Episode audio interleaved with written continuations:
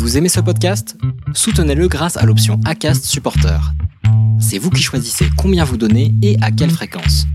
Cliquez simplement sur le lien dans la description du podcast pour le soutenir dès à présent. Ready to pop the question?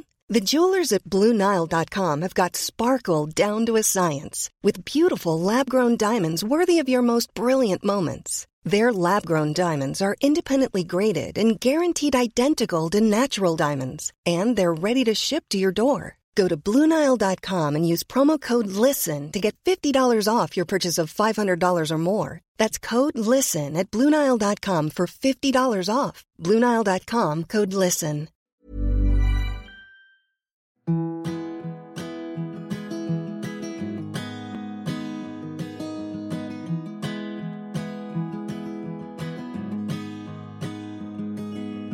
I'll be right behind you, Josephine. I won't leave you waiting in between. Bienvenue sur le podcast Les enfants vont bien. Je suis Constance, la créatrice et l'hôte du podcast. Dans la vie professionnelle, je suis doula. J'accompagne les futures familles dans la parentalité. Mais ma vraie vie, c'est surtout celle de maman de quatre petites filles qui ont la chance d'avoir deux mamans. Le podcast est né d'un double constat. Le premier est qu'en France, nous devons rassurer sur le fait que les enfants issus de familles extraordinaires vont bien. Le deuxième est que l'accès à la parentalité alternative n'est pas sans soulever de nombreuses questions. Alors chaque épisode du podcast y apporte des réponses éclairées et constructives. Maintenant, place à l'épisode.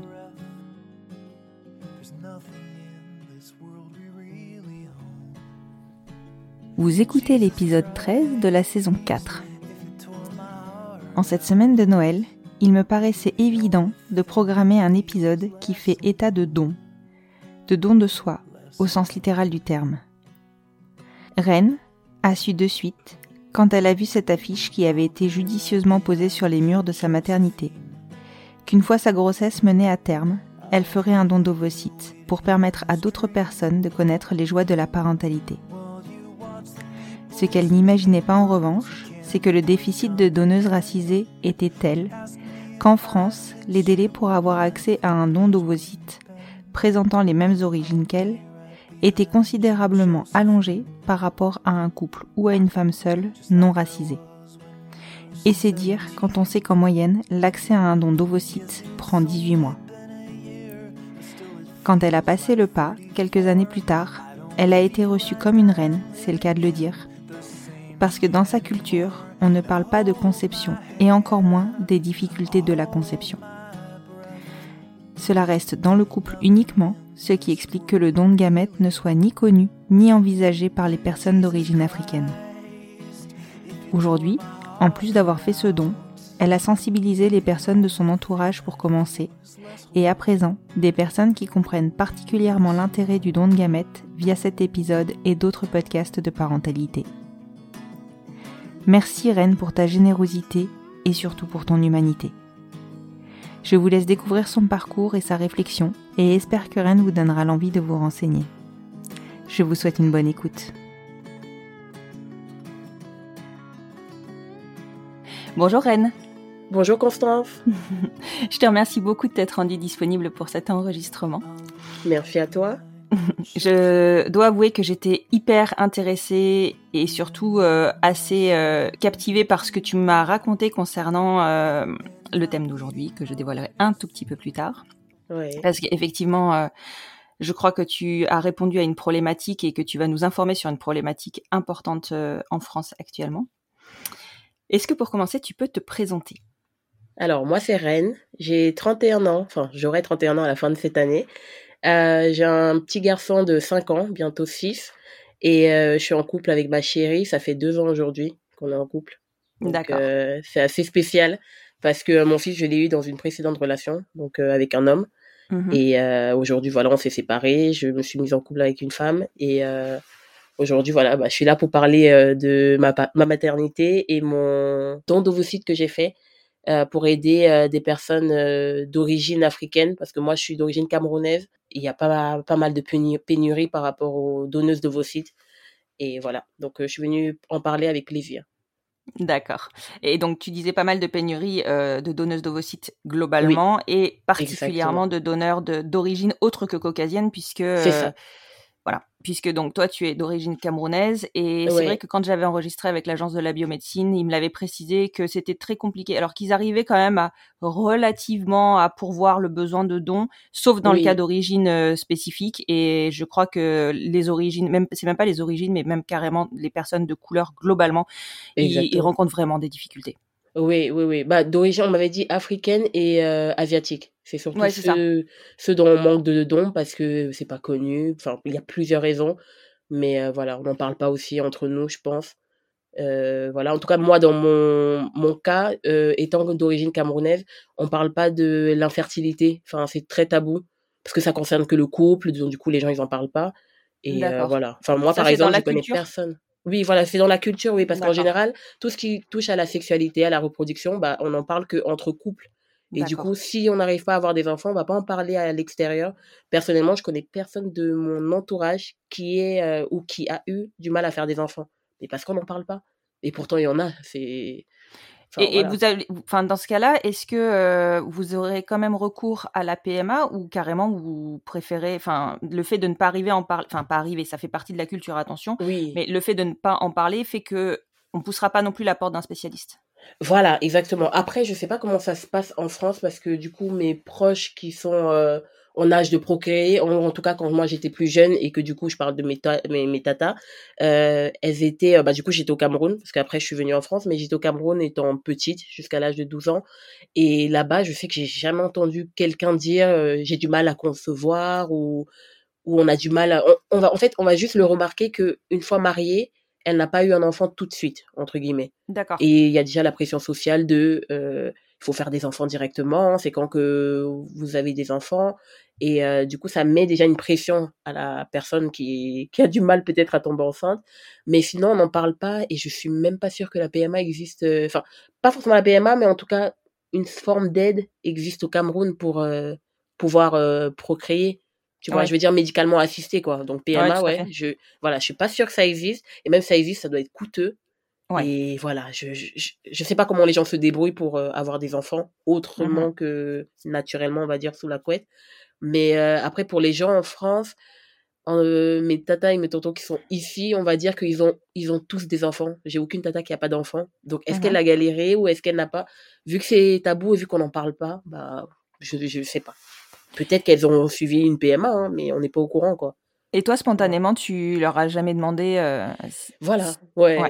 J'ai jamais demandé, en fait, parce que, un, déjà, il y a, y a cette hiérarchie de les, euh, bah, les adultes sont les adultes et vous, vous êtes des enfants. Maintenant que je suis adulte, peut-être que je pourrais en parler avec euh, elle, mais à ce moment-là, bah, on était enfants, quoi. Donc, du coup, on s'en mêle pas. Tu vois, on sait juste que, ok, on a cette, voilà, on a cette personne qui peut-être n'a pas encore d'enfant dans son foyer et tout, mais on n'en parle pas en se disant, euh, ah oui, tata, pourquoi t'as pas d'enfant? Enfin, voilà. On, mmh on, se pose pas la question forcément et on n'en parle pas entre nous. Donc euh, voilà, je sais que par exemple ma mère elle a eu deux enfants, donc moi et ma petite sœur, ma petite sœur et moi, mais euh, je peux pas dire si elle a galéré à nous avoir. Enfin, tu vois, on n'en parle pas en fait. donc euh, je sais pas, ouais. Ouais, même dans le cercle très très intime, on va dire, ça, c'est vraiment que le couple qui en parle. Exactement, c'est ça. Ouais. D'accord. Mmh, mmh. Donc euh, voilà. Et, donc, du coup, je suppose que dans ce cadre-là, évidemment, toi, avant d'être enceinte, tu n'avais absolument jamais entendu parler euh, de, dons d'ovocytes ou même tout simplement peut-être de PMA Exactement. Tout simplement, je savais même pas que ça existait le don d'ovocytes. En fait, bêtement, je pensais que le don de spermatozoïdes existait parce que je me disais, bah oui, peut-être qu'il y a des des personnes qui n'arrivent pas à avoir des enfants ou qui n'ont pas assez de sperme. Enfin, je sais pas comment j'ai j'ai fait euh, la vision dans ma tête, ouais. Mmh Mais ou alors peut-être peut-être les films, parce qu'on parle plus du coup de donneurs de spermatozoïdes dans les films que de donneuses d'ovocytes. Tu vois, donc du coup peut-être que inconsciemment je me suis dit ok ça existe, euh, donneur de spermatozoïdes, mais donneuse d'ovocytes aucune idée. Donc, mmh bien sûr, avant de tomber enceinte et avant d'avoir un rendez-vous dans un, hôpital qui est aussi un fécos, je ne savais pas du tout que ça existait. D'accord. Vraiment pas. Et, du coup, là, au, niveau du, de l'hôpital où tu étais suivi, ils t'en ont parlé spontanément parce que tu étais euh, de couleur ou pas du tout et c'est toi qui as découvert l'existence euh? Pas du tout. En fait, c'est moi qui ai découvert. en- dans la salle d'attente, il y avait une affiche avec un couple, donc euh, un couple hétéro noir, et il y avait écrit quelque chose comme euh, pensez aux autres, donnez vos ovocytes. Enfin, je sais plus ce qu'il y avait, comment c'était tourné la phrase, Mhm. mais c'était dans le sens de, euh, il y a des personnes qui sont en manque, enfin qui ne peuvent pas avoir des enfants euh, naturellement, donc vous pouvez les aider en donnant vos ovocytes. Moi, j'ai compris ça comme ça. Et Mhm. du coup, quand j'ai vu cette affiche, ça m'a marqué. Donc, c'était il y a plus de six ans. Et euh, du coup, je me suis dit, ah oui, ok, ça existe. Et étant moi tombée enceinte assez facilement parce que j'étais sous stérilet. Donc, euh, Ah oui, d'accord. enceinte. euh, voilà. Donc, euh, Ça, comme, quoi, comme quoi, on le sait, hein, mais c'est possible.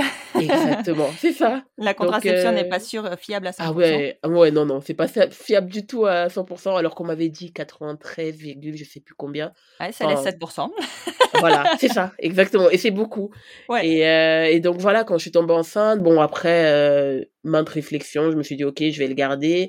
Et euh, du coup voilà, j'ai été suivie euh, dans cet hôpital. Et quand j'ai vu cette affiche, je me suis dit bah moi je suis tombée enceinte plutôt facilement.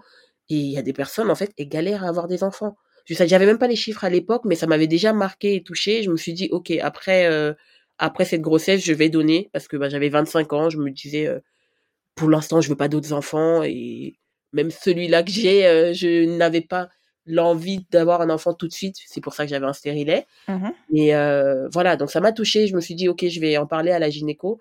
Et je lui en ai parlé. Elle m'a juste donné des infos en me disant, euh, vous pourriez, après, après votre grossesse et après l'allaitement, vous pouvez revenir vers nous et on vous donnera plus d'infos. Mais oui, c'est possible de donner. euh, euh, voilà. Donc, Ah oui, donc c'est- fou parce que entre le moment où tu as découvert que tu pouvais donner et le moment où tu as fait la demande, ta réflexion a été très très vite menée. Oui, oui, exactement. En fait, dès que j'ai eu le, dès que j'ai vu l'affiche, vu que j'avais rendez-vous avec elle, je lui en ai parlé. J'ai dit, Ah, je viens de voir une affiche. Voilà, ouais, oui, oui. Euh, déjà, en fait, avant même de tomber enceinte, je donnais mon sang et mon plasma. Donc, on va dire que voilà, en général, je, je donne pas mal. Mais c'est vrai que voilà, le don d'office, c'était un autre cap. Et euh, j'ai, en fait, j'ai juste pensé aux autres. Je me suis juste dit, euh, là, je suis enceinte. Euh, je sais pas encore c'est quoi la maternité, mais s'il y en a qui rêvent d'être enceinte et avec un don, je peux les aider, bah pourquoi pas quoi. Je savais Mhm. pas du tout comment ça allait se passer, hein, vraiment. Et même le cheminement, euh, tu le vois, ça a pris euh, bah, six ans pour le faire, parce que j'ai fait mon don cette année. Mhm. Et, euh, et voilà quoi. Donc c'est, ça a mis du temps à, à se faire, mais c'est pour d'autres raisons que moi-même en fait. D'accord. Et, et, et du coup, qu'est-ce qu'il y a Parce que je sais que c'est long, hein, mais le don d'ovocytes, ça prend déjà, ça prend beaucoup de temps. En plus de ça, bon, tout le process est assez long, mais six ans, ça me paraît un peu long. Oui. Bon, après, il y a eu la naissance du petit. euh, oui, voilà. En fait, je l'ai allaité pendant un an, donc de toute manière, je pouvais pas donner à ce moment-là. Et Mhm. aussi, avant la loi bioéthique de 2021, il fallait la, de- la- l'autorisation du conjoint. Donc, euh, mon conjoint de ce moment-là n'était pas d'accord. Enfin, en tout cas, il trouvait pas ça forcément euh, super de faire. Enfin, il n'avait Ouais, pas forcément un avis favorable, on va dire ça comme Mhm. ça. Et euh, du coup, ça m'a pas motivé à continuer parce que voilà, je voulais quand même qu'il qu'il soit avec moi, qu'il soit partant quoi. Même si Bah, je bien trouve sûr. ça euh, aberrant qu'on doit demander Oui, l'autorisation du conjoint, de la conjointe, alors que c'est notre corps. Mhm. Mais, mais voilà, je voulais quand même qu'il soit partant et il n'était pas du tout. Après, voilà, j'ai été pris dans le tourbillon de la maternité, donc Bah, j'ai plus sûr. Pensé à ça.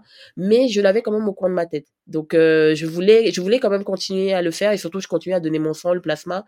Et euh, ce qui m'a vraiment décidé, du coup, entre, on va dire, euh, le moment où je me suis séparée de lui et que je me suis dit, OK, maintenant je peux faire ce que je veux et je peux donner.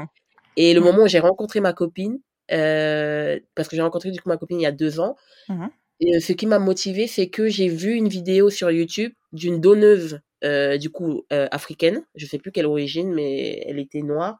Et, euh, et du coup, elle parlait du don. Et elle, parlait du fait qu'elle est donnée, qu'elle souhaite pas avoir d'enfants, mais que voilà, elle a pensé aux autres et tout. Et là, ça m'a motivée direct parce que je me suis dit, OK, elle a donné, elle a pu se lancer. Moi aussi, je vais aller faire les recherches. Et du coup, à ce moment-là, j'en ai parlé à ma copine parce que même si la loi était levée que je pouvais donner sans son autorisation, je voulais quand même qu'elle soit partante. Tu vois. Bah oui, bien sûr. et elle, bien ça l'a beaucoup motivée, enfin, ça l'a touché que je pense aux autres et elle m'a dit, bah, fonce, quoi. Mhm. Donc, euh, c'est à ce moment-là que j'ai pris rendez-vous. Ouais, oui, c'est sûr que c'est un projet, ça- même si c'est un projet perso, Ouais, ça impacte euh, forcément le couple euh, Oui. dans le sens du projet de famille, on va dire, même si le, le don n'a pas de rapport avec la famille, hein, soyons clairs. Oui, oui. mais, mais, mais forcément, ouais, enfin, je pense que c'est une démarche qui, dont il faut discuter en couple. Après, je pense que c'est un peu trop de devoir demander l'avis du, enfin l'accord du conjoint. Enfin moi ça me dépasse. Je veux dire on est Exactement. on Ouais. est des femmes, on est autonomes depuis euh, quelques années maintenant. Je pense qu'on est capable de prendre nos décisions. C'est clair, ouais. Donc euh, non non mais c'est très important d'en discuter. Après Oui. ça reste un projet perso et euh, voilà. Enfin Ouais, ouais, ouais. Et de toute manière, elle-même m'avait demandé, elle m'avait dit, Eh, mais est-ce que euh, si je te dis non, tu vas pas le faire? Je lui ai dit, bah, de toute manière, la précédente personne avec qui m'a dit non, entre gros guillemets, et je l'ai pas fait, bon, je dis pas que je vais t'écouter, mais je pense que je vais le faire quand même. Mais je veux que tu sois quand même partante et que tu sois consciente de ce que je vais faire et que voilà. Et aussi sachant que euh, c'est elle qui va porter la prochaine grossesse. C'est aussi pour ça que j'ai pu donner facilement, entre guillemets, parce que j'ai pas de projet de grossesse là tout de suite.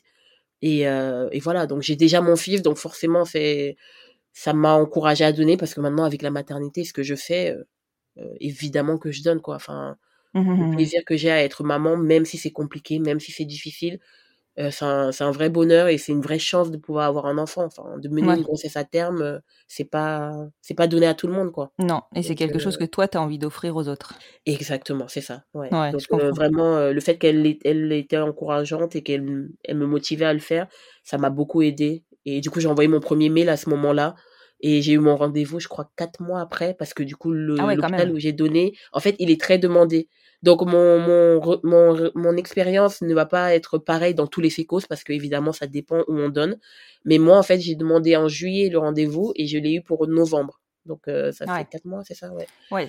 Et voilà. Ce qui, ce qui est rassurant quand tu mets en parallèle, enfin rassurant, quand tu mets en parallèle un parcours PMA où tu me galères à obtenir un premier rendez-vous, même quand tu ça. donnes, Exactement, galère. ouais.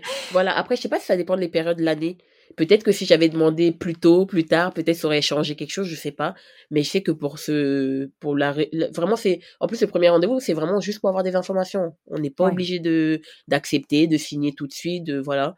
Donc c'est vraiment pour avoir des infos, mais comme moi, ça faisait cinq ans que ça, je murmurais le projet, euh, j'avais pas, euh, j'avais hâte, quoi. Donc quand j'ai Bah vu oui. les délais, je me suis dit, ah ouais, je dois encore attendre novembre. Mais ça m'a permis aussi de, d'en parler avec ma, ma chérie et de me renseigner sur le don. Et voilà, donc euh, Ouais. dès que j'ai eu le rendez-vous en fait en novembre, ça a juste confirmé que je voulais donner. Ouais, ouais, ouais. Au moins, ça permet de maturer, ouais, c'est clair. Exactement, ouais, Mais euh, je pense qu'effectivement, sur la prise de rendez-vous, tout le monde passe dans le même flux, en fait. Que tu sois euh, Oui, donneur, oui, oui. receveur, euh, tout le monde passe dans le même flux. Et Ouais, oui, oui. Voilà. Parce que c'est les mêmes équipes qui nous reçoivent, donc forcément, oui, ça. elles n'ont pas plus de personnes que ça et il n'y a pas une équipe dédiée aux donneuses, donc Voilà. forcément, euh, voilà. Et il n'y a aucune Mais règle de priorité. ouais, mais comme tu l'as dit, voilà, ça permet de maturer le projet et si on veut vraiment le faire ou pas. Mm, mm. Mais j'étais impatiente de donner, donc euh. Novembre, je trouvais ça long. Mais c'est ça, je pense qu'une fois que la décision est prise, bah, t'as envie que Oui. ça avance, quoi. T'as envie que les choses se fassent. Mm, mm. Ouais. Bah, c'est un peu comme les receveurs. S'ils ont envie Bah, bien d'avoir un enfant, ils ont un projet bébé. Quand ils vont euh, pour se lancer dans la PMA, ils aimeraient que ce soit rapide. Mais bon, malheureusement, c'est pas ça. Bien sûr, bien Ouais. sûr. Et alors, du coup, ce premier rendez-vous, qu'est-ce qui se passe? Euh, en fait, j'ai rencon- j'ai rencontré euh, l'équipe euh, pluridisciplinaire de, du FECOS. Et, euh, et du coup, lors de ce rendez-vous, donc on m'a expliqué en quoi consiste le don. J'ai eu vraiment les étapes détaillées du don, chose que je n'avais pas parce que même si j'avais vu le, le témoignage de cette femme qui parlait de son don, après voilà, elle n'est pas rentrée dans tous les détails, donc j'avais pas tous les détails. Et j'ai vu voilà les étapes du don, donc il y avait le, le, rendez-vous avec toutes les toute l'équipe, enfin toute l'équipe c'est un grand grand mot. Hein. Je crois que j'ai rencontré trois personnes et euh, du coup, elles m'ont expliqué en quoi consiste le don. Euh, elles m'ont donné des papiers à signer, mais elles m'ont dit voilà, vous rentrez chez vous avec, vous ramenez au prochain rendez-vous si vous êtes toujours partante. Euh, vous pouvez euh, arrêter euh, à tout moment, bon, sauf si euh, vous êtes déjà sur la table de pour Oui. être fonctionné, voilà. Ah bah non, c'est trop tard. hein. c'est ça. Mais normalement, vous pouvez arrêter à tout moment, il n'y a pas de souci. Et elles m'ont vraiment expliqué que c'est gratuit, anonyme euh, et c'est volontaire. Parce que voilà, il faut pas que quelqu'un vous force, faut pas euh, que ça soit euh, une pression extérieure. Et, Ouais. et voilà, donc c'était pas... Enfin, en fait, tout ce qu'elles m'ont dit, j'étais déjà au courant. Je voulais surtout les étapes du don, comment ça se passe. Et Ouais. donc, il y a une batterie de tests à faire, donc on m'a pris pas mal de tubes de sang. Vraiment. Sur, sur ouais, le moment, pour, sur le moment ou après? euh, sur le moment, je crois, si je me trompe pas, oui, sur le moment, parce que du coup, le prochain rendez-vous, je l'avais après les fêtes. Et entre-temps, il fallait euh, bah, vérifier en fait si je pouvais donner, parce que ok, on est, on est volontaire, mais il faut voir si on est en bonne santé. Parce que, bon, moi, physiquement, j'ai l'air bien, mais je sais pas ce qu'il y a à l'intérieur. Donc, euh, Oui, forcément. non, c'est euh, sûr. Ouais, et on m'a fait aussi une. euh, on a vérifié ma réserve ovarienne le jour même. D'accord. Donc en fait, elle passe une avec une écho guidée, une son- une sonde D'accord. guidée. Ouais, donc dans le vagin et elle vérifie voilà si j'ai déjà assez de d'ovaires, ouais, d'ovules, je crois, d'ovocytes, ouais. Elle vérifie en fait s'il y en a assez pour pouvoir donner parce que si évidemment on a une réserve qui est pas euh, énorme, on va pas prendre quoi. Oui, bien sûr, bien sûr. Donc, là, euh, c'est le, le premier jour, sur le premier rendez-vous, Oui. on fait ça. D'accord. Oui, voilà, on m'a fait ça, ouais, voilà. Et du coup, elle m'a expliqué, j'étais en ovulation en plus à ce moment-là, donc elle m'a expliqué que c'est très bien. Enfin, elle a regardé et ma réserve avait l'air bonne, donc euh, voilà. Et elle m'a Mhm. dit, on verra au par rapport aux résultats du des prises de sang et surtout du cariotype. Donc on regarde les chromosomes pour voir s'il y a aucune maladie génétique, parce que c'est surtout ça. Il faut vérifier Ouais. qu'il y a rien qui est transmissible. Et euh, voilà quoi. Donc euh, il fallait attendre encore quelques semaines pour avoir les résultats et en parler au, au rendez-vous d'après en fait. Ouais. Et est-ce que tu as senti qu'ils t'encourageaient de façon euh, assez importante ou pas par rapport à leurs besoins? Tu vois ce que je veux Euh, dire? en fait, euh, oui, oui. En fait, déjà, euh, celle qui m'a reçue, je pense que la chef de service. Quand elle m'a reçue, elle était très contente parce qu'elle m'a dit, ah ouais, les, les, enfin, on manque de donneuses d'origine africaine, donc forcément, vous êtes la bienvenue. Mhm. Mais j'ai senti aucune pression ou aucun, en, enfin, aucun encouragement euh, pour dire, euh, allez-y, donnez. C'était juste, voilà, vous êtes consciente de ce que vous allez faire, à vous de prendre euh, la décision. Et voilà, donc c'était pas faites-le ou ne le faites pas. C'était Oui, oui. vraiment à vous de décider, voilà. Donc il y Mhm. avait aucune pression et c'était plus moi qui étais excitée euh, de pouvoir donner quoi. Mais voilà, j'étais quand même rassurée qu'elles me disent que voilà, il y a des, des manques de de donneuses, donc forcément mon don est le bienvenu, tu vois. C'est pas Ouais, comme don de sang où entre guillemets, même si on nous remercie évidemment de venir donner, mais il y a plein d'autres personnes qui donnent, tu vois. Et c'est Mhm. pas donné par rapport aux origines. Alors que là, c'est vraiment par rapport aux origines. Et j'ai pensé, euh, voilà, aux femmes euh, euh, africaines et je me suis dit voilà si euh, ça peut aider même une seule euh, franchement c'est je le fais avec plaisir quoi Bah oui, bien sûr. Ouais. Bien sûr. donc ouais Et du coup, tu fais tous ces examens en suivant? Le, le, le rendez-vous suivant, il te le donne pour quand? Tu m'as dit après les fêtes? Ouais en fait on me l'a donné après les fêtes donc c'était ouais sept semaines après parce que par Mhm. rapport à leur agenda il y avait il y avait beaucoup beaucoup de, de rendez-vous donc forcément on n'a pas Mhm. un premier rendez-vous directement et euh, du coup j'ai eu le rendez-vous et euh, à ce rendez-vous là on a eu les résultats Euh, le cariotype était bon, donc ça veut dire que niveau génétique, j'avais pas de problème par Mhm. rapport à mes chromosomes. Et surtout, elle m'avait dit, comme j'ai un garçon, elle m'avait demandé s'il est en bonne santé, s'il va bien, est-ce que j'ai accouché à terme, enfin, comment la grossesse s'est passée. Mhm. Et tout allait bien, donc voilà, ça l'a rassurée. Et euh, voilà, elle a regardé si j'avais tous les chromosomes, et c'est là où j'ai appris qu'on pouvait avoir un chromosome en plus même, ou en Mhm. moins, même si c'est pas, ça nous gêne pas nous dans notre vie, mais ça peut être euh, euh, porteur de maladie peut-être, je tout sais pas. fait. Voilà, donc tout, tout allait bien sur ce côté-là. Après, évidemment, on fait les prises de sang, IST, MST, on a regardé tout ça, évidemment, tout était bon. Et à ce moment-là, donc du coup, j'ai ramené les papiers signés, les documents signés pour euh, dire que j'étais euh, consentante, que je savais euh, en quoi euh, ça consistait le don d'ovocytes et aussi euh, que ça se passait bah, sous anesthésie générale ou locale, enfin voilà, toutes ces informations-là. Donc le deuxième rendez-vous, on va dire, c'est plus pour rencontrer la généticienne, la psychologue, pour en parler, pour que c'est pas un test du tout, on ne nous demande pas si on est apte à donner ou pas, mais c'est plus euh, juste pour en parler et se et se rendre compte en fait de ce que c'est le don d'ovocytes. Ouais, et c'est là que tu as les ouais. étapes, en fait. C'est ça? Et ouais, en fait, j'ai eu déjà eu les étapes avant, donc au premier Mhm. rendez-vous, mais au second rendez-vous, du coup, quand je rencontre la généticienne, on fait mon arbre euh, généalogique ensemble, et du coup, elle euh, me demande ma famille, mes parents, mes grands-parents, mes cousins, mes frères et mes sœurs. Enfin, on remonte vraiment sur plusieurs générations, quoi. Donc, on, on met tout ça en place et on regarde qui a eu quoi, enfin, du de la à la hauteur de ce que je sais, parce que évidemment, je ne sais pas tout Mhm. de tout le monde dans ma Oui, bien famille. sûr. Et euh, il y a des personnes qui sont décédées, par exemple les grands-parents, donc euh, voilà, je ne sais pas de quoi forcément. Mhm. Et, euh, et on a aussi, bah, avec la psychologue, j'ai parlé du, de ma motivation, de pourquoi je veux donner. Est-ce que je me rends bien compte que donner signifie, certes, tu transmets tes gènes, mais aux yeux de la loi, tu n'es pas du tout le parent? Donc, c'est pas ton enfant, euh, voilà. Oui, bien sûr. Ça paraît Et, évident, euh, mais c'est vrai que c'est- sûrement important parler. de le... Voilà, c'est sûrement important de le préciser. Oui, c'est ça, ouais. Et elle me demandait aussi, est-ce que je vais en parler à mon fils, comment je vais lui dire? Enfin, c'était vraiment une conversation euh, normale, quoi. J'ai pas du tout senti de pression ou quoi que ce soit. Enfin, même dès le début, elle nous met à l'aise en nous disant, c'est pas un test, c'est pas un examen. Donc euh, voilà, c'est juste pour discuter et que vous vous rendez bien compte que vous allez donner vos, vous allez transmettre votre patrimoine génétique à quelqu'un. Mhm. euh, voilà, c'est c'est ça. Mais euh, moi, euh, je j'étais ok avec ça et aussi avec la nouvelle loi bioéthique, il faut euh, du coup revenir vers eux en septembre 2022 pour leur dire si on est ok ou pas qu'on donne euh, nos informations euh, Ouais. anonymes et non anonymes. Donc euh, voilà, il y a aussi ça qui qui rentre en jeu. Et c'est vrai que toi, Donc, du coup, euh, quand tu as commencé ton parcours, enfin ta réflexion autour du don, Oui, forcément, bah, c'était, on était sur du don anonyme. Alors, je sais pas si à l'époque, tu avais conscience de ça ou pas, mais en tout cas, on était sur du don anonyme. oui. Et que là, ouais. maintenant, on passe sur du euh, semi-anonyme. Exactement, c'est ça. En fait, vu que la loi bioéthique est passée en 2021 et que c'est en 2021 que j'ai, je me suis vraiment lancée en disant, OK, je vais prendre le rendez-vous, euh, je savais déjà qu'il y avait ces lois qui passaient, mais même avant que euh, ça soit anonyme ou pas anonyme, ça me gênait pas. Donc, j'étais D'accord. pas, euh, ça va, ça m'a pas freiné ou motivé parce que euh, je me détache de ce don en me disant que, OK, j'aide quelqu'un à pouvoir avoir un enfant, mais la mère de cet enfant, c'est la personne qui porte cet enfant, qui va l'élever, qui va s'en occuper. Et même si, ok, je partage un patrimoine génétique avec cet enfant, mais il faut pas, il faut pas que des gènes pour faire une famille. Donc c'est pas, euh, c'est pas mon enfant. Je, pour moi, j'ai un enfant et j'en aurai d'autres avec euh, avec ma chérie, mais pour moi, ça c'est pas comme si j'ai donné un enfant. Vu que ce sont des cellules que j'ai données, je me détache vraiment de ça. J'ai pas porté un enfant, il s'est pas formé et ensuite j'ai donné. Donc vraiment, j'ai ce euh, cheminement-là dans ma tête qui est clair.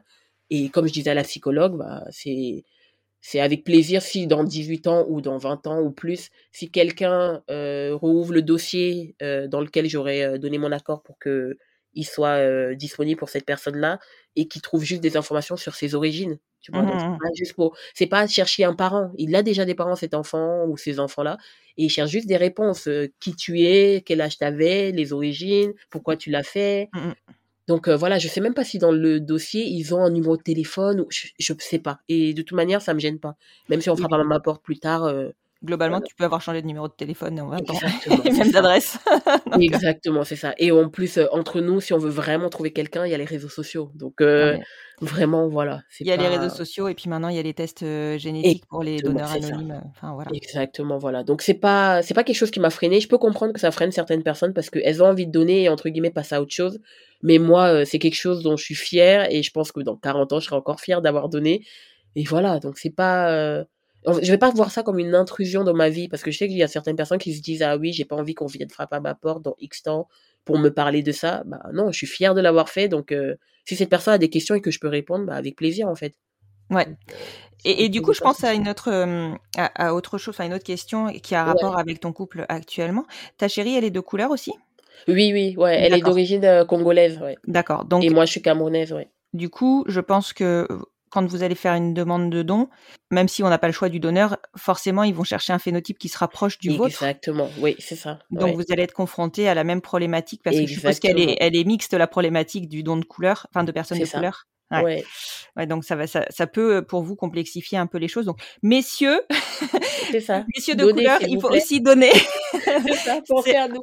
C'est c'est ça, c'est important parce qu'il y a des femmes de couleur qui ont besoin de Ouais, mais, mais bien sûr, bien sûr, oui, oui. Ouais. Et en plus, même, euh, on se dit euh, que, voilà, même quand on va se lancer dans la PMA, parce que pour l'instant, voilà, on s'est pas inscrit, ni, inscrit ni quoi que ce soit, mais quand on va se lancer, euh, voilà, on sait que ça peut être long, euh, encore plus quand on est d'origine africaine, donc forcément, euh, il y aura peut-être du, du délai. Après, ça dépend où dans la France.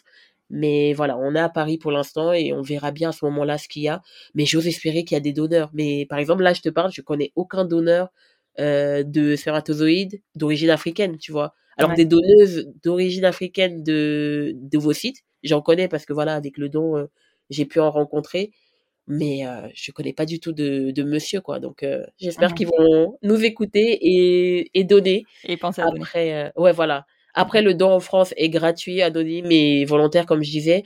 Et forcément, c'est pas comme dans les autres pays qui ont des banques de sperme et que, comme c'est rémunéré, peut-être ça motive plus les gens à donner. Ouais. Mais voilà, pour l'instant, on est en France et on a besoin de ces dons-là, donc euh, c'est très important, en fait. Déjà d'en parler et après que les gens se décident à donner ou pas donner, mais au moins en parler et faire des sujets de discussion autour de nous, c'est important. Exactement, exactement. Bon, je, je clôt cette parenthèse là, mais Ouais. voilà, je, je voulais qu'on en parle. Oui, Euh, et donc ce deuxième rendez-vous, donc on te valide tout. Et qu'est-ce qui se passe Oui. après?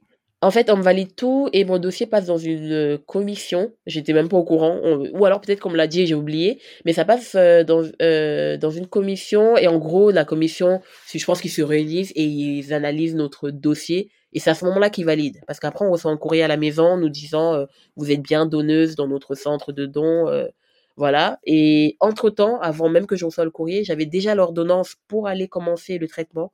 Donc moi, j'ai pas eu le même traitement que d'autres donneuses. C'est pour ça que je dis que mon, mon témoignage, ça ne reflète que mon que mon vécu en fait. Donc ça ouais, peut pas ressembler à une autre. Donc vraiment prendre avec euh, des pincettes en se disant que ça peut être comme ça ou ça peut être totalement euh, autre chose. Je pense que le traitement, ça dépend de notre âge, réserve ovarienne, de notre état de santé général, ça dépend de plein de choses. Bien sûr. Mais moi, comme euh, j'ai fait le don euh, au, au moment du second rendez-vous, quand j'ai eu l'ordonnance, j'avais, euh, on a décidé d'une date parce que du coup, c'est nous les donneuses qui décidons de la date. Si je voulais donner trois mois après, j'aurais pu. Mais Mhm. moi, comme je voulais aller vite, j'ai donné deux mois après. Donc pas le cycle qui a suivi, le cycle d'après. D'accord. Donc je suis rentrée à la maison avec l'ordonnance. J'avais un médicament à prendre qui s'appelle Provames Mhm. et je sais pas si c'était pour déclencher des règles ou en tout cas voilà j'avais ce, ce médicament là à prendre et à la suite de ce médicament il fallait que je prévienne les infirmières du centre de don que euh, j'ai eu mes règles donc que des règles ont été déclenchées suite à ça et j'avais euh, du coup les stimulations la stimulation ovarienne a commencé avec les injections D'accord. donc en fait, il y a des injections à faire pendant 8 jours ou 12, je crois, 8 ou 12 jours. Et euh, suite à ces injections-là, on fait un suivi à l'hôpital. Euh, moi, j'ai fait deux suivis à l'hôpital, mais je sais qu'il y en a qui font par exemple quatre. Donc ça Mhm. dépend de chaque personne. J'ai eu deux suivis, donc un le huitième jour et un le douzième jour, si je me trompe pas. Et euh, lors de ce suivi, bon, déjà pour la stimulation ovarienne, il fallait se piquer soi-même dans la peau, donc la cuisse ou le ventre. Pas facile. Et hein. euh, ouais, avec soit une infirmière, euh, soit soi-même. Donc je voulais pas, euh, enfin je voulais pas au début une infirmière. Après j'ai cherché, mais c'était galère par rapport aux horaires de, aux horaires de travail. Mhm. Donc j'ai pas pris une infirmière. J'ai fait toute seule la stimulation ovarienne. Donc j'ai commencé les piqûres avec ma chérie, donc elle m'a aidé. Ouais. Et suite à ça, bah j'ai continué euh, à les faire toute seule. C'est vrai que c'est pas facile au début, mais avec les vidéos, euh, les tutos que j'ai pu voir sur YouTube, j'étais quand même assez à l'aise au fur et à mesure. Euh, du, du, euh, de la stimulation. Et surtout, en fait, j'avais peur des mm, effets indésirables parce qu'on nous en parle évidemment Mhm. lors des rendez-vous. On nous dit que voilà, on peut avoir euh, une stimulation ovarienne trop excessive, enfin trop importante. Donc du coup, on peut avoir les symptômes classiques d'une hyperstimulation. enfin, voilà, d'une hyperstimulation. Donc peut-être le ventre trop ballonné, les, les seins, euh, voilà, qui font mal. Mhm. Voilà, ouais. Donc euh, moi j'ai rien eu de tout ça, j'ai pas eu d'hyperstimulation et tant mieux. Mais j'étais préparée à ça et je trouve que comme j'étais informée, même si j'avais eu, je pense que je l'aurais mieux pris que quelqu'un qui est pas du tout informé et qui se retrouve euh, avec ça, euh, avec tous ces effets indésirables quoi. Bien sûr. Donc euh, j'avais vraiment la liste. paniquer. Exactement, ouais. Donc même quand j'ai commencé le- les injections, vu que j'avais rien, j'ai commencé à me dire mais est-ce que je me pique vraiment? Est-ce que je j'arrivais vraiment à mettre le, le produit dans mon, mon corps Ouais, Enfin ouais, parce que le comprends. Stylo, j'utilise le même stylo tout le temps, donc certes ça baissait, mais je me disais est-ce que je le fais bien vu que j'ai rien, j'ai rien ressenti? Ah ouais? et euh, ouais et vraiment ça s'est très bien passé. La la surveillance que j'ai eue le premier la première fois, c'était euh, bah top. Enfin elle a regardé euh, les ovocytes qui avaient maturé et c'était bien. Elle m'a Ah. dit de continuer euh, avec le même bien. dosage. Ah ouais, ouais, tout allait bien. Et surtout, en fait, la, la surveillance permet de regarder si le, la dose est trop élevée ou pas assez, ou voilà. Donc, pour rectifier, en fait, euh, le dosage. D'accord. Donc, euh, voilà. Donc, ça s'est très bien passé, le, la période de stimulation. Et euh, voilà. En fait, de toute manière, j'étais tellement contente de donner, je pensais tellement aux, aux receveuses que je me suis dit, bah, il y en a qui se piquent comme ça pendant des mois et qui n'aboutissent, elles, elles n'ont même pas un enfant à la fin Mhm. et elle continue malgré tout. Moi, c'est juste sur un mois de ma vie, c'est rien comparé à elle, quoi. Donc Ouais, non, vraiment, j'étais, j'étais grave motivée et euh, surtout, je pensais à elle. Je me disais, j'espère vraiment qu'il y en a une là euh, qu'on est en train de peut-être faire la stimulation en même temps que moi pour qu'elle reçoive mes, mes ovocytes parce qu'on m'a dit que c'était possible de faire un don euh, direct. Donc ça veut dire que le jour où on prend mes ovocytes, on peut directement donner à quelqu'un Mhm. qu'on a euh, préparé en amont. D'accord. Et voilà. Donc je pensais, je pensais à ça euh, tout le long, quoi. Ah ouais, Donc c'est euh, assez fou de savoir que c'est utilisé à frais, quoi. Exactement, ouais, que c'est Ouais. possible de- d'être utilisé. Après, on me l'a pas dit parce qu'évidemment, comme c'est anonyme, on nous dit rien. Mais euh, quand j'ai eu ma deuxième surveillance, euh, là, elle a vu qu'il y avait beaucoup d'ovocytes qui avaient bien maturé. Je crois que j'en avais au moins 15. Waouh. Et elle m'a dit que entre le moment où je, on est en train de voir qu'il y en a 15 et le moment où je vais faire le, la dernière injection, en fait, qui va permettre de déclencher l'ovulation dans 36 heures, je crois que c'est 36 heures, bref, des jours après, quelques jours après, euh, il y a possibilité que d'autres maturent, quoi. Donc forcément, euh, Ouais. c'est pas que 15 qui vont prélever. Et euh, du coup, j'ai eu le rendez-vous pour... donc quand j'ai fait la seconde surveillance, j'avais la dernière injection à faire deux jours après cette surveillance-là. Donc on va dire deux jours après, j'ai fait la dernière piqûre pour déclencher l'ovulation 36 heures après.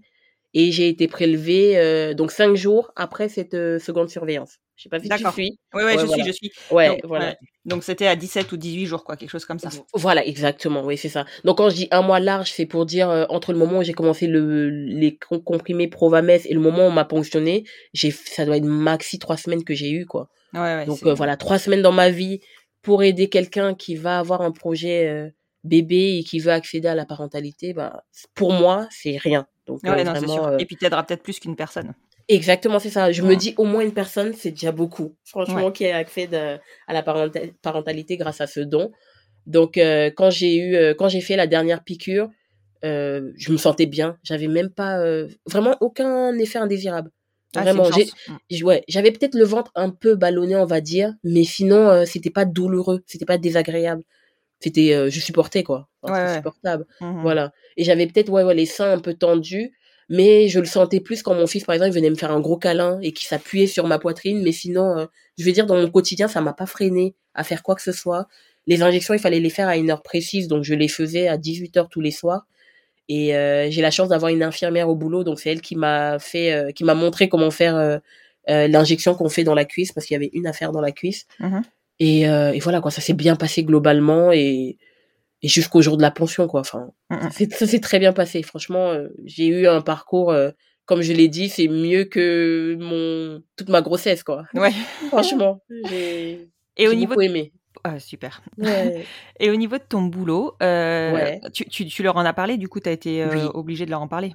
Oui, oui. En fait, on n'est pas forcément obligé d'en parler parce que comme on a le... En fait, moi, j'ai eu deux surveillances le matin. Donc, c'est à 7h30 ou 8h, Ah oui. je crois. Ouais. Et moi, je commence le boulot à 9h, 9h30. Donc, j'aurais pu décaler juste mes horaires et commencer un peu plus tard sans rien dire. Mais j'ai voulu en parler parce que je me suis dit, ça peut aussi ouvrir des discussions. Et j'ai voulu être transparente dessus parce que voilà, je voulais pas que si je j'arrive plus tard, euh, je dois trouver une excuse. Enfin, voilà, Ouais, je voulais pas forcément poser un jour pour ça ou quoi que ce soit, non. Donc j'en ai parlé et euh, franchement mes collègues ont été euh, super euh, ouverts d'esprit. Enfin, ils ne connaissaient pas, donc du coup j'ai pu les Ah. éduquer entre guillemets dessus. Ouais. Du coup, l'infirmière qui est à mon boulot, elle connaissait parce que déjà son métier et elle voulait aussi donner, mais à l'époque il fallait l'autorisation du conjoint ou du mari et son Mhm. mari voulait pas, donc elle a pas pu donner. Et entre temps, bon, elle s'est séparée, sauf que l'âge était déjà dépassé, donc elle Ah, pouvait pas donner. C'est dommage. Ouais. Mais voilà. Donc, euh, du coup, elle a pas pu. Et voilà, elle m'a dit euh, que voilà, il y a des, des de la de manque de donneuses euh, d'origine africaine, donc euh, c'est très bien ce que je fais. Et du coup, elle, elle m'a aidé pour le pour le l'injection qu'on fait dans la cuisse. Enfin, elle m'a rassurée parce que j'avoue, je stressais un peu pour. bah, je je me suis Bah, jamais piquée. Se Donc, piquer, c'est- pas facile, hein. c'est un cap, quoi. Mais oui, ouais. Donc, du coup, ouais, ça m'a, elle m'a beaucoup rassurée. Et voilà, donc, euh, grâce à elle, j'ai pu faire, euh, faire euh, l'injection de la cuisse. Et parce que j'avais deux, inje- deux in- injections, pardon, à faire. Donc, une gonale F et une autre injection, j'ai oublié le nom d'ailleurs. Mais c'était une autre injection à faire un peu plus tard dans le, dans le parcours. Donc, Mhm, euh, voilà, c'était pas au même moment. Et euh, donc, au bout du compte, j'ai fait deux in- injections par jour. Euh, Une à la cuisse, une au ventre, tous les soirs à 18h. Mais même ça, ça m'a pas dérangé. Enfin, en fait, je me suis organisée de toute manière. Donc, euh, Ouais. c'était en sorte que il fallait que j'ai, euh, je sois chez moi à cette heure-là, ou alors si j'étais au boulot, je mettais au frais ce qui allait au frais, euh, le, le stylo qui allait au frais, je le mettais au frais et je le récupérais juste pour le faire, quoi. Mhm. Donc euh, voilà, ça m'a pas dérangé et mes collègues, voilà, on en a parlé. Et même quand j'ai été du coup arrêtée parce que le jour de la pension, on est, bah du coup on est, on a une journée off.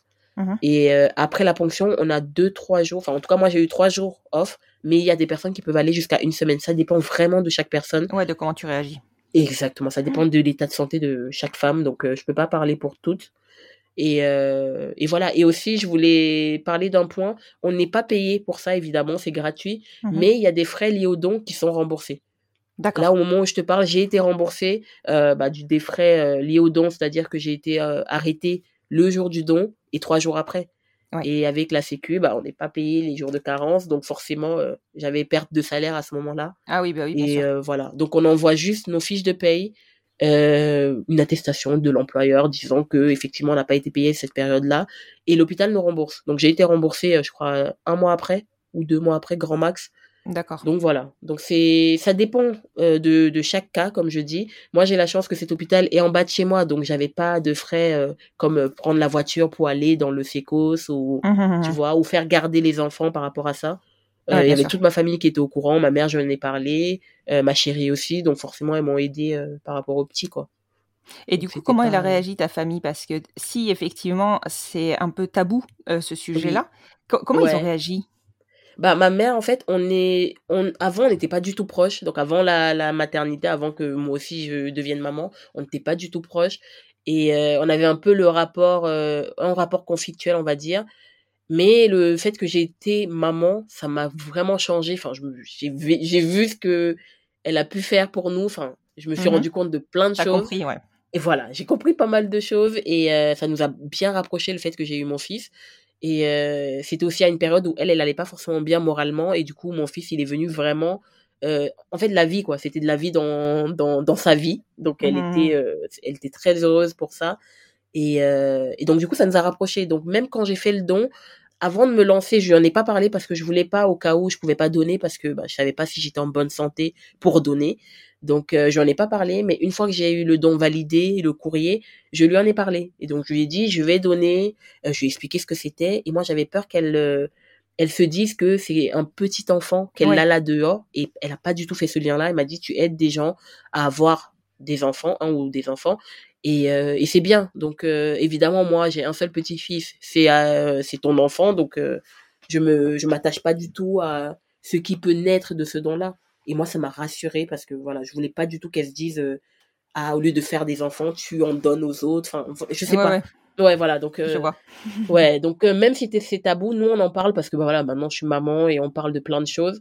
Et voilà, ma mère elle a beaucoup d'empathie, donc elle a pensé aux autres quoi, tout simplement ouais. Donc elle a bien bien pris, ma sœur pareil. Et voilà, tout le monde m'a encouragé à le faire quoi. Donc, Ah, c'est chouette. Ouais, oui, oui. Vraiment mon entourage euh, proche, à qui j'en ai parlé, il y a personne qui m'a dissuadé. Les autres, ils me disaient juste, c'est bien, tu le fais, moi je pourrais pas. Parce qu'il y en a beaucoup qui se disent, c'est comme si j'ai un enfant là dehors. Oui, tu partages Mhm. des gènes avec cet enfant, bien sûr, mais c'est pas le tien parce que tu l'as pas élevé. Enfin, pour moi, être Bah, parent, c'est élever un enfant. C'est être avec cet enfant-là, lui apporter des, euh, des choses, enfin, lui apprendre des choses, l'éduquer. Et voilà, c'est pas les gènes qui font qu'on est, euh, qu'on est parent, quoi. Ouais. Sinon, les enfants adoptés, euh, ils sont, c'est quoi en fait, tu vois Donc, Bah, euh, bien sûr. ouais, Bien sûr. Oui, et puis il n'y a pas de hiérarchie à mener euh, par rapport à, tu vois, euh, bah, des enfants génétiquement euh, tiens ou pas génétiquement tiens, quoi. exactement, ouais. Parce que même là, quand ma, ma chérie va porter nos prochains enfants, enfin, c'est pas du tout. je vais pas me dire ah non, c'est pas le mien parce que je l'ai pas porté. Pas du tout, ça sera le mien complètement. Et maintenant que voilà, la PMA est ouverte aux femmes seules et aux femmes en couple avec des femmes, bah, je serai pleinement euh, la mère de cet enfant-là, quoi. Ouais, et puis en même plus, pas euh, réfléchir. quasiment instantanément en plus. Exactement, c'est ça. Ouais, c'est pas comme important. avant, euh, ouais, où euh, on devait passer par plein de choses. Donc ouais. Ouais, carrément. Carrément. Ok, et alors j'ai une dernière question par rapport à ce don d'ovocytes. Euh, je sais pas du tout si c'est encore d'actualité, et en plus de ça, je sais que pour le moment, il n'y a pas de procédure homogénéisée entre chaque sécos. Chaque, chaque Oui. sécos a ses procédures. Est-ce qu'on t'a proposé de la préservation d'ovocytes liée à ton don ou pas du tout? On m'a pas du tout proposé et pourtant d'autres donneuses à qui j'ai parlé m'ont dit que on leur a proposé alors qu'elles avaient déjà des enfants. Parce qu'en fait, moi, ce- de ce que j'ai entendu, c'est que si on n'avait pas d'enfants, on nous proposait ça. Parce que du Mhm. coup, comme t'as pas encore d'enfants, voilà, on te, Ouais, on te les garde jamais. au cas où, Mhm. voilà. Mais euh, moi, dans mon sécos, après, j'ai pas posé la question, mais moi, je suis partie de base que comme j'ai déjà un fils, et je suis pas prioritaire pour les conserver entre guillemets, quoi. Bien sûr. Donc on m'en a Mhm. pas par- on m'en a pas parlé et euh, je trouve ça un peu dommage que si c'était possible du coup c'était faisable euh, qu'on m'en ait pas on m'en ait pas parlé parce que je, je- du Mhm. coup je suis entrée en contact avec une donneuse qui a donné dans le même sécos que moi et elle a un enfant euh, qui a un an de moins que le mien et on lui a proposé de conserver ses ovocytes Ah oui, Donc, c'est euh, ouais, voilà. donc même dans un même sécos, heu, des fois, ça passe à la Enfin, trappe c'est ça, exactement. Mais je pense que si j'étais euh, du coup au courant de ça, j'aurais pu poser la question. Mmh Et mh, bien mmh. sûr, j'aurais accepté qu'on me les conserve parce que bon, j'ai 31 ans là. Certes, c'est la prochaine grossesse, c'est ma chérie qui la portera, mais on sait jamais, tu Bien vois. sûr, Donc bien euh, sûr. voilà. Mais par contre, je tiens aussi à dire que le fait de donner, ça n'enlève en rien notre capacité à avoir des enfants ou non plus tard. Bien sûr. C'est pas parce qu'on donne que ça baisse notre réserve. Enfin, déjà, la réserve, elle est pas liée au fait de pouvoir avoir des enfants. C'est juste pour savoir, en fait, si est-ce que on a assez de d'ovocytes. En fait, ils sont d'assez bonne qualité, si, si j'ai bien compris ça, pour pouvoir donner, en fait. C'est pas, mh, mmh. euh, c'est pas en gros, t'as 100 ovocytes qui te restent, on t'en prend 5 et du coup, il t'en reste euh, 95. Tu vois, c'est Ouais. pas du tout ça. Parce que bah, tous les mois, ça, ça change et naturellement, en fait, on a des ovocytes qui maturent et un seul, du coup, devient mature pour pouvoir être fécondé dans le, dans le corps de la femme. Mmh, Donc, mmh, au mmh. lieu que là, un seul soit mature, euh, devienne mature normalement et tout seul, naturellement, on va dire, là, on fait une stimulation pour pouvoir euh, permettre que plusieurs maturent en même temps et on les prélève et là, on va les attribuer à deux, trois femmes, on m'a dit max. D'accord, oui, oui, euh, tout à voilà. fait. Il me semble que c'est ça, c'est 3 grossesses maximum, Oui. vivantes, on va dire, heu. Ouais, c'est ça. Et ils essayent de pas euh, dépasser 10 enfants, mais elle m'a dit que c'est quasi rare que on ait en 10 arrivent là. enfants avec, euh, ouais, avec Ouais. euh, une donneuse, quoi. Oui, oui, ça se euh, voilà. ou alors Ouais. enfin oui, c'est après ça peut arriver, mais ça veut dire qu'à tous les coups ça marche, quoi. Exactement, Ce c'est ça, serait a pas génial. de perte. Ouais, c'est c'est ça. ça. Exactement. C'est pas comme le don de spermatozoïde où il y a tellement de paillettes que même euh, quand on congèle et qu'on décongèle, bah, on perd, mais on perd pas beaucoup. Mmh Et mh. c'est rien par rapport à ce qui reste. Alors que les ovules, les ovocytes, bah, on congèle trois. Si on décongèle et qu'on perd un, bah, ça fait, il reste que deux. Ouais, c'est ça. euh, voilà. Ouais. Donc c'est tellement précieux que moi, j'arrive même pas à rêver que deux, trois femmes aient, aient reçu mon don, quoi. Je me dis, une déjà, si elle arrive à mener une grossesse à terme et avoir un bébé dans ses bras, bah, j'ai tout gagné, quoi. Enfin, Ouais, bien sûr, bien c'est le but, quoi. Ouais. D'accord. euh, Bah, écoute, c'est un super beau parcours et heu, surtout, enfin, je pense que tu vas permettre de vulgariser un petit peu plus sur le d'ovocytes et surtout autour des be enfin, des besoins.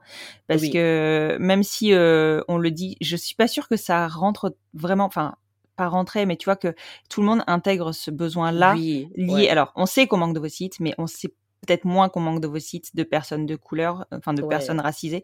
C'est oui, compliqué, clairement c'est compliqué. ouais, Et j'espère vraiment que tu vas susciter des, des vocations ou en tout cas faire discuter autour du don d'ovocytes exactement. Et du don de spermatozoïdes. Oui, c'est ça. C'est vraiment le but parce que même quand je suis allée pour la ponction, donc c'est en chirurgie ambulato- ambulatoire, donc ça veut dire qu'on dort, on reste pas euh, toute la, la journée Ouais. là. Donc euh, je suis entrée le matin, je crois qu'il était 8 heures. Et euh, on était plusieurs d'ailleurs à être là. Celle avec qui je partageais ma chambre, elle était là pour conserver ses ovocytes parce que voilà, elle avait un, une maladie.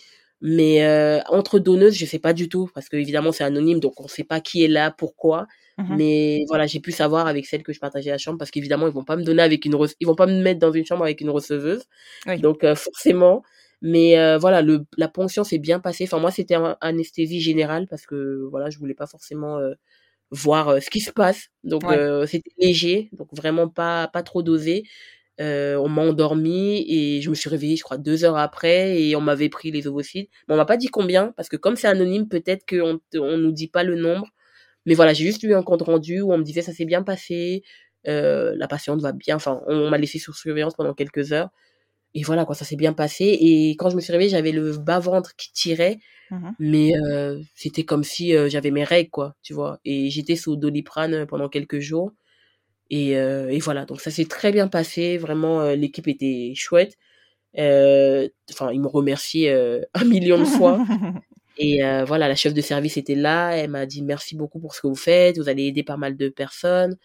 Donc, euh, donc voilà quoi. J'ai eu après un compte rendu de tous les les, euh, les, les, euh, tests que j'ai fait, enfin le bilan euh, sanguin et tout. J'ai eu un compte rendu plus tard chez moi par courrier. Bon, je comprends rien parce qu'évidemment je suis pas médecin, mais Oui. je pense que j'ai donné tout va bien, donc voilà. Mais voilà, je comprends pas, c'est du charabia médical quoi, donc Ouais. je connais pas. Mais voilà, ça s'est très bien passé. Je suis rentrée chez moi, j'avais trois jours off. Euh, je me suis bien reposée. Donc là, ma mère et ma, ma copine ont bien euh, pris le relais avec mon fils parce que euh, voilà, je me sentais un peu faible quand même. Donc voilà, ça franchement, ça s'est bien passé. Comme je dis, c'est mieux que ma grossesse. J'ai rien eu comme symptôme. Enfin voilà, après j'avais un peu mal au ventre, mais je suis rentrée à pied le jour même avec ma mère chez moi, quoi. Tu vois. Ouais. Donc, voilà. Ouais, c'est donc pas. ouais. C'est tout à fait faisable. Oui, voilà, c'est ça. Après, comme j'ai dit, voilà, c'est pour déclencher des discussions autour de nous, c'est pour en parler, et c'est juste dommage que on en parle que quand on est dans le besoin. Soit on est en manque de, enfin, on a besoin d'un donneur ou d'une donneuse, mais il faudrait qu'on puisse en, on puisse en parler même quand on est en bonne santé et qu'on n'a pas besoin de d'un don, et que Mhm. voilà, on en parle quoi autour de nous. Parce que moi, euh, je voulais donner avant même de savoir que j'allais être euh, aujourd'hui avec une femme. À ce moment où je voulais donner, j'avais pas besoin d'un donneur de spermatozoïdes, alors qu'aujourd'hui, Mhm. oui. Donc euh, voilà quoi. Donc j'espère que quelqu'un va se lever là euh, un jour et va aller donner euh, ces spermatozoïdes qui seront attribués à ma, à ma chérie et que voilà, on pourra avoir des enfants. Bien Donc, sûr. euh, Mais c'est vrai que c'est important de sensibiliser. euh, alors c'est sûr qu'on est toujours plus réceptif quand nous on est dans le besoin aussi, hein, Quand on est et que- concerné. quand on est concerné, et que du coup Ouais. c'est à ce moment-là qu'en général on se rend compte des besoins, des contraintes euh, et qu'on en parle. Ouais. Mais euh, c'est un peu comme le don d'organes, tu vois, le don de gamètes, on devrait en Oui. parler autant que le don d'organes et savoir quel est notre positionnement là-dessus, tu vois, assez tôt, quoi. Ouais, oui, oui, parce que tu parles même du don d'organes. J'étais euh, à l'époque, donc vraiment avant même de tomber enceinte, euh, dès mes 18 ans, je crois, j'étais, euh, j'avais ma carte de donneuse d'organes, Oui. alors qu'aujourd'hui on n'a plus besoin de On carte, c'est plutôt ouais. l'inverse, voilà. on est, tous- on est tous donneurs. Donc, tu vois, on parlait du don d'organes, alors qu'on m'a Ouais. jamais parlé du don d'ovocytes, même, même euh, à l'école, même euh, gynéco, gynéco euh, qui nous suit euh, au quotidien. Ouais. Euh, voilà, j'ai dû être enceinte, être dans un hôpital, et je pense que c'est parce qu'il y a un sécos dans cet hôpital ça. que j'ai pu voir ces affiches. Je sais pas si sont, ces affiches sont disponibles ailleurs, quoi. Tu vois. Alors, elles sont disponibles hein, euh, sur le site de la biomédecine, mais il faut que Voilà. il faut faire la faut démarche aller. d'aller les chercher. C'est Voilà. ça. c'est ça, mais elles sont pas disponibles dans la rue, elles Non. sont pas disponibles, par exemple, quand on va donner le sang, on pourrait mettre ces affiches-là aussi. Bien tu sûr. vois. Bien sûr. Alors que pas du tout. Donc, Ouais. euh, je donne mon sang, je donne mon plasma. Bon, là, je peux pas donner parce qu'il faut attendre quatre mois après euh, avoir eu euh, une anesthésie générale.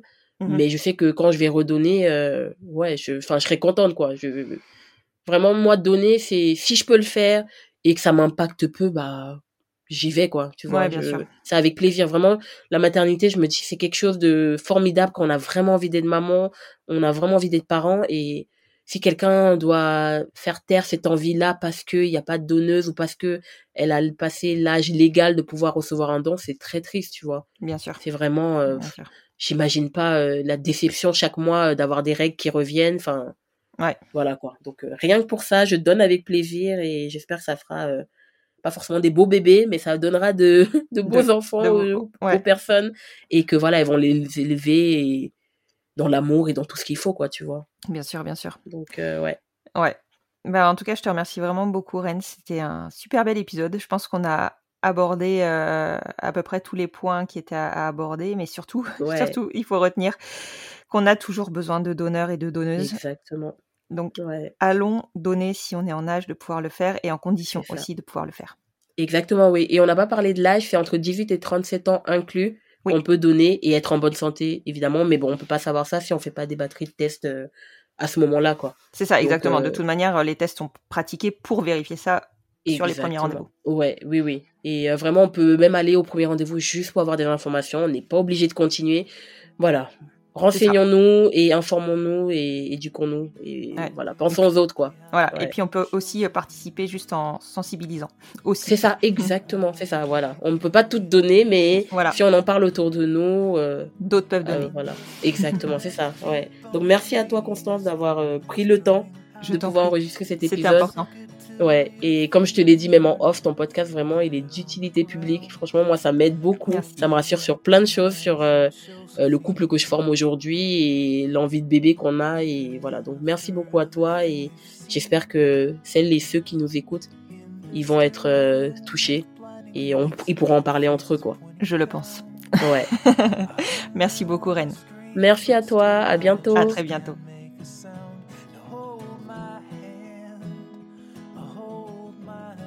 Vous venez d'écouter le dernier épisode inédit de l'année 2022. Une année de plus pour le podcast passé à vos côtés. Je ne peux que vous remercier de votre soutien et de votre fidélité. Si on m'avait dit ça il y a trois ans. Alors je ne vais pas vous refaire chaque année la même sérénade, mais je n'en reviens pas d'avoir pensé qu'en dix épisodes, j'aurais balayé l'ensemble des possibilités qui s'offraient à nous. 170 épisodes plus tard, force est de constater que je me trompais lourdement. J'ai découvert avec vous des parcours que je n'imaginais même pas, et je sais maintenant qu'à refaire, je ne ferai pas les mêmes choix concernant la conception de mes enfants. Cela conforte le fait que l'information est essentielle pour faire des choix éclairés qui nous correspondent en ce qui concerne notre accès à la parentalité. J'ai noué un lien unique avec chacun de mes invités, que je connaisse leur histoire à l'origine ou non, que j'ai sollicité l'enregistrement ou que l'on me l'ait proposé. Je suis devenue amie avec certains et je peux vous dire que j'ai fait des rencontres exceptionnelles. J'ai été sollicitée pour faire partie d'un collectif dès son origine et fais maintenant partie intégrante du collectif famille pour aider toujours plus nos familles. Je prends un réel plaisir à proposer ou participer aux actions menées par les cofondatrices dont je fais finalement moi-même partie et suis surtout ravie de pouvoir les retrouver chaque semaine et parfois même chaque jour pour faire avancer nos droits et notre visibilité. Alors je le redis, si on m'avait dit ça il y a trois ans. Je vous souhaite de passer de bonnes fêtes de fin d'année avec votre famille choisie et de survivre du mieux que vous pouvez aux réunions familiales moins agréables. Pour vous aider en cela, le collectif a sorti une version remasterisée de son guide de survie aux fêtes de fin d'année et aux fêtes en tout genre. D'ici la rentrée du podcast qui se fera le 9 janvier 2023, je vous propose de retrouver la semaine prochaine l'épisode original d'Aurélia et Charlotte dans la saison 2, puisque vous avez pu découvrir dans l'épisode 10 de cette saison les révélations qu'elles ont eues vis-à-vis de leur donneur. Puis le 2 janvier, je vous prépare la rediffusion de l'épisode de Barbara et Marie, qui ont fait le choix d'un donneur connu de leur enfant. De votre côté, si vous avez envie de me faire un joli cadeau en cette fin d'année, vous pouvez donner plus de visibilité au podcast, vous pouvez le partager sur les réseaux sociaux, vous pouvez le noter sur vos plateformes d'écoute, et vous pouvez surtout faire fonctionner le bouche à oreille. Et je sais qu'il fonctionne bien. En gros, vous pouvez faire du bruit et plus vous en ferez, plus ma reconnaissance sera grande. Je vous remercie encore une fois de votre soutien tout au long de cette année et des trois dernières années.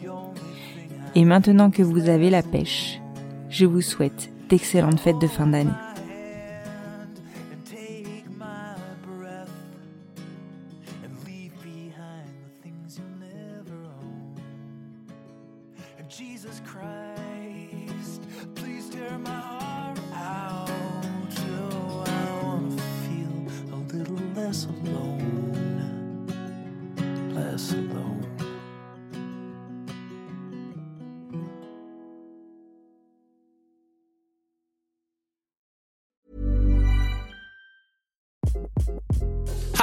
This is Craig Robinson from Ways to Win, and support for this podcast comes from Invesco QQQ, the official ETF of the NCAA. Invesco QQQ is proud to sponsor this episode and even prouder to provide access to innovation for the last 25 years. Basketball has had innovations over the years too. We're seeing the game played in new ways every day. Learn more at Invesco.com slash QQQ. Let's rethink possibility. Invesco Distributors, Inc.